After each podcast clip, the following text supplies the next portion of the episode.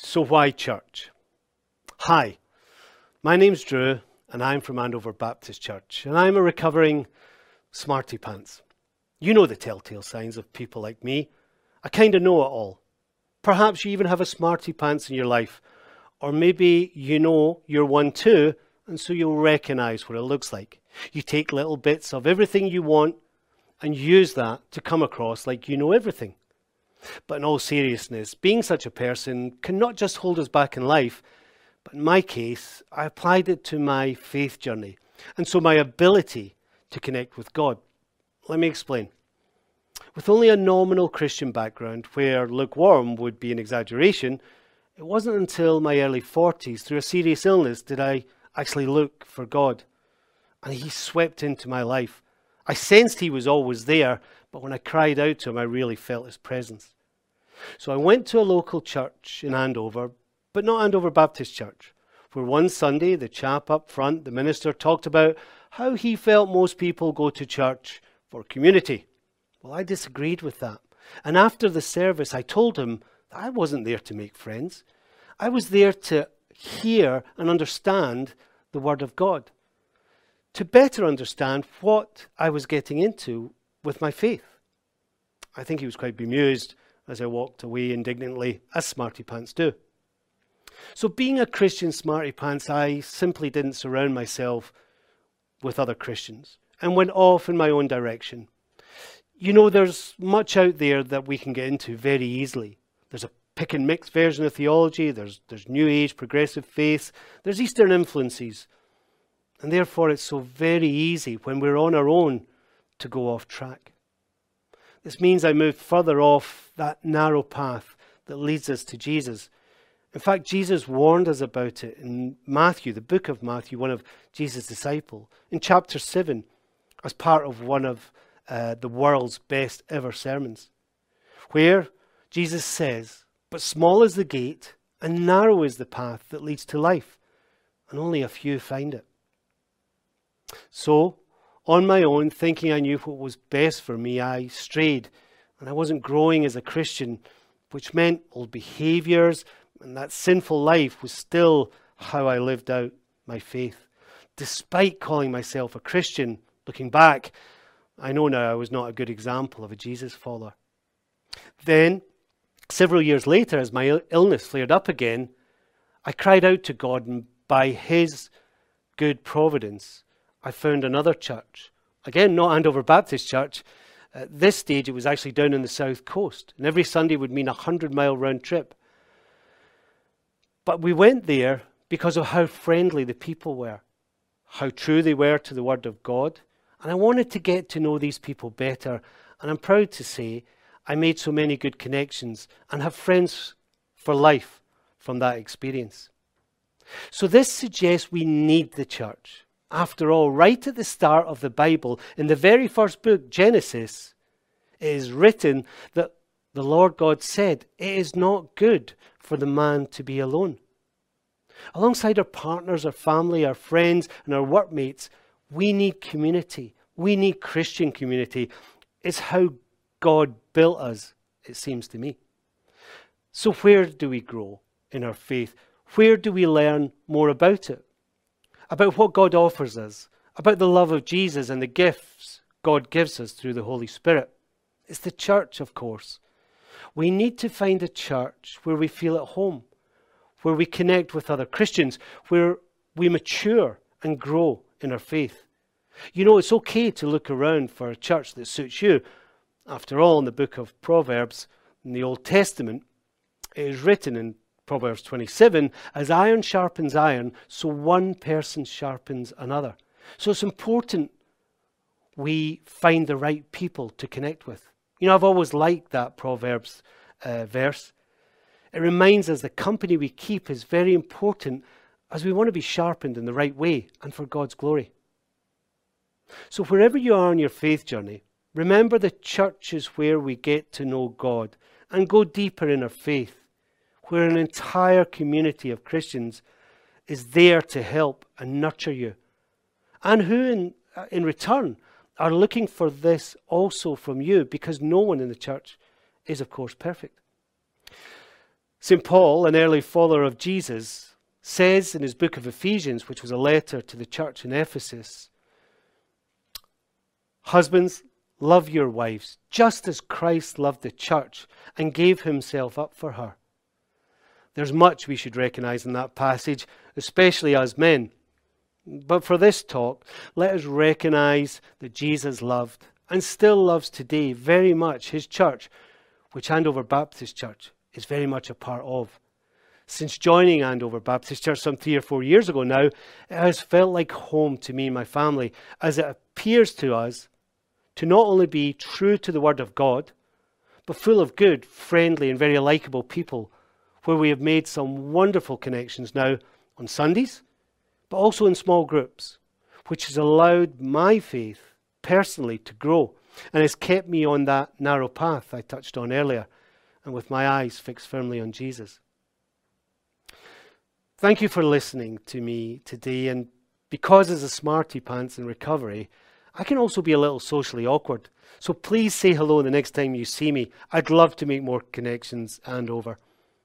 Now, if you are watching this and you'd like to know more, please visit the church website. There's a place on there which is called Next Steps.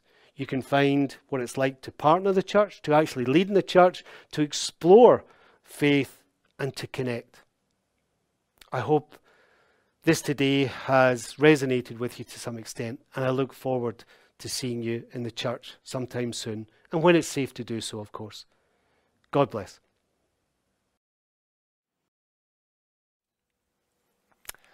I'm fascinated by people who have demonstrated incredible courage, probably because, if I'm honest with myself, far too many of my life choices have been too heavily influenced by fear. Perhaps you can relate.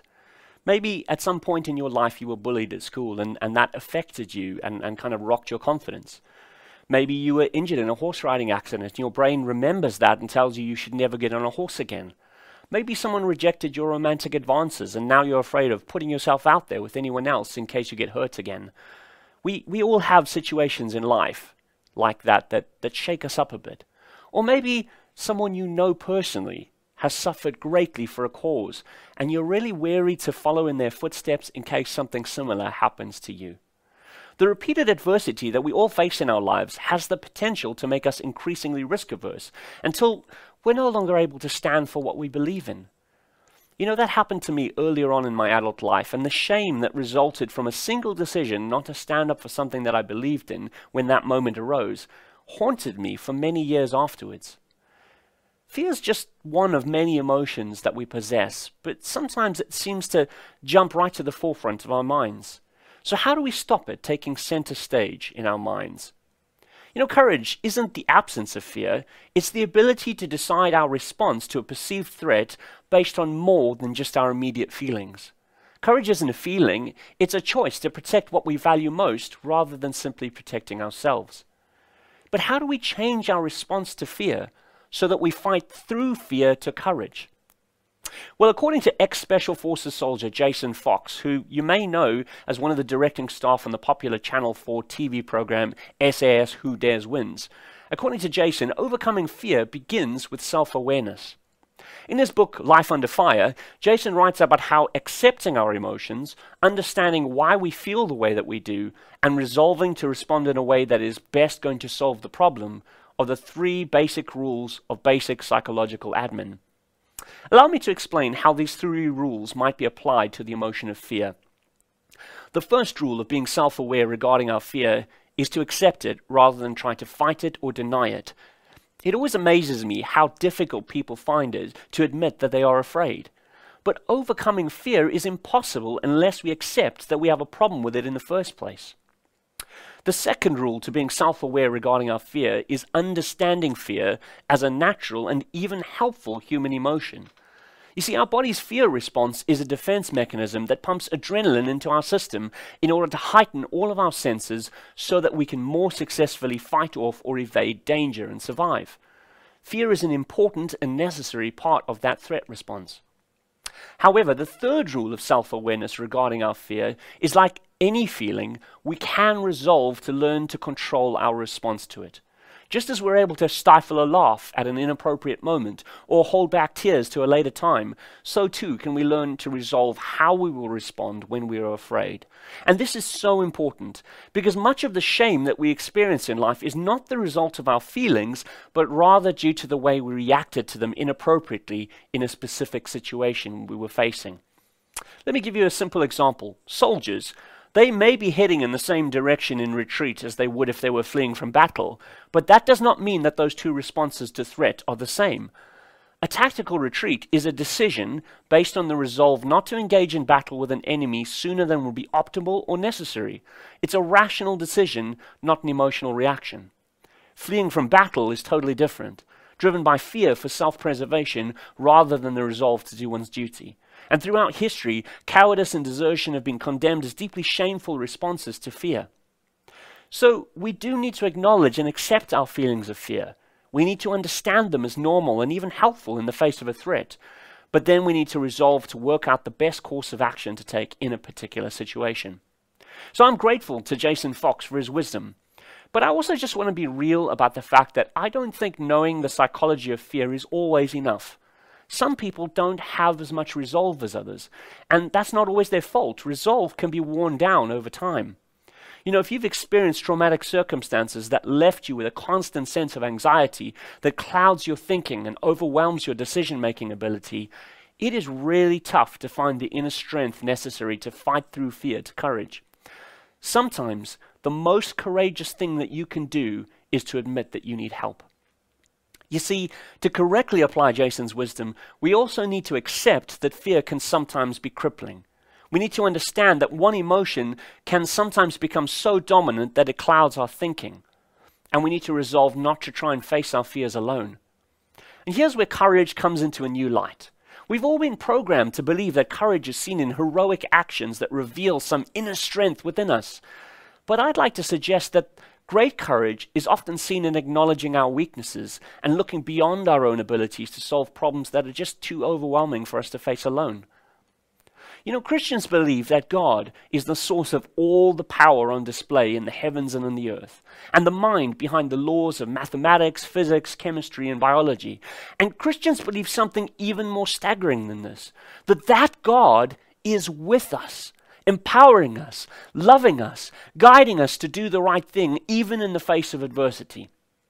Writing from his prison cell in Rome, Paul, who was an apostle of Jesus, a messenger of Jesus to faraway places, he was arrested for preaching the Christian faith. And he wrote a final letter to Timothy, a young pastor that he'd been mentoring. Paul faced the possibility of execution in the near future, so he wanted to pass on some last words of encouragement and advice to his protege, who faced the very daunting prospect of following in Paul's footsteps. But unlike Paul, Timothy was timid, and for anybody that struggles with timidity or anxiety, the advice that Paul gives to Timothy has the potential to be life-changing. So what did Paul say?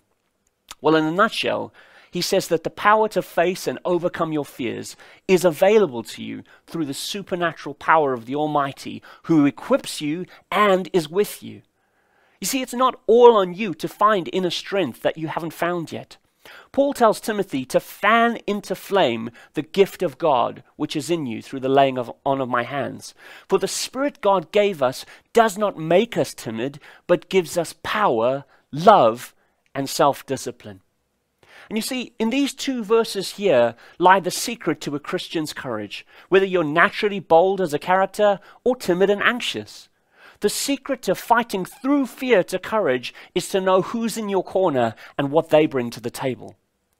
When Timothy was ordained by Paul and other experienced church leaders, when he was set apart for ministry, they placed their hands on him and they prayed for God to empower him for the task that he was being called to perform. And it's a good thing they did that because he wasn't naturally gifted for leadership. And it seems that God answered that prayer by giving Timothy a brand new ability that he had never had before. We're not sure exactly what this gift was, but Paul makes it clear that God's Holy Spirit gave Timothy a spiritual gift to equip him for leadership in the church.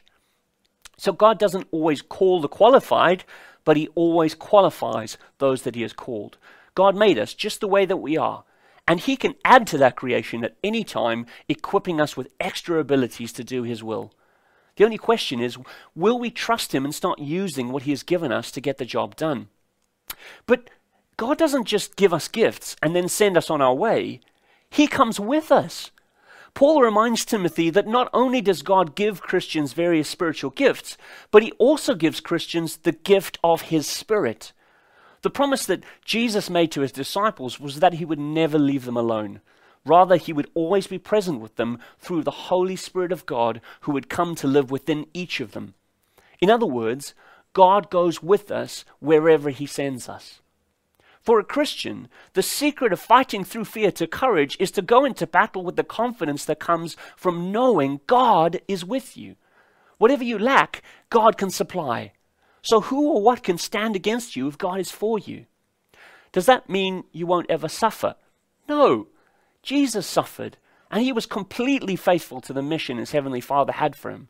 Suffering is not something to be ashamed of if you suffer for doing right. You see, in Jesus, we understand that if we are called to face suffering, God will be suffering with us for the sake of what's right. He is the comfort that we need in the midst of the storm. He is the companion in the middle of the fire that reminds us it's still worth fighting this battle because he's willing to suffer for what's right too. I want to ask you, what scares you the most right now? Admit your fears and accept that maybe you can't shake them. What circumstances do you feel ill-equipped to handle? Understand that maybe they are beyond your ability to manage and you may need help. What cause do you believe in but fear the cost of fighting for? Well, we all need to resolve to do the right thing, even if it hurts. But above all else, can I urge you to tap into the power and the love and the self-control that come from walking through life with God? He did not create you to be ruled by your fears, and neither has he left you to face them on your own. In Jesus, we see God modeling how we can fight through fear to courage. In the Garden of Gethsemane, we see him admitting his fear to his disciples. We see him understanding his circumstances are dire and suffering is inevitable, but we see him resolving to do the will of God come what may. But he didn't do any of this alone or just in his own power. He prayed and he connected with his Heavenly Father. He found strength in the presence of his Heavenly Father to overcome his fears. Jesus' example inspired Paul to endure hardship and suffering. And Paul wrote from prison to inspire Timothy to keep fighting through fear to courage in the presence and the power of God. My prayer for you today is that they would inspire you to seek God too. And as you ask God to walk with you through this life, you would find in him all the strength and love and self-control that you need to fight through your greatest fears and discover the courage that God has given you as a gift. Let's pray. Heavenly Father, give us courage to do what is right. Give us the resolve to overcome the feelings that sometimes make us feel that we are powerless with the knowledge that you are so powerful that we don't have to be strong. And if you are with us, then none can stand against us. So Lord, please help us to accept that we are just human and that sometimes we will be afraid. Help us to understand that fear is not necessarily a bad thing, as long as we resolve the way that we respond to it. And Father, help us to respond to it appropriately through your presence and your power, which you give so generously to all who call upon your name. We ask that in Jesus' precious name, that the world might see examples of courage and faithfulness in the face of adversity and opposition. Amen.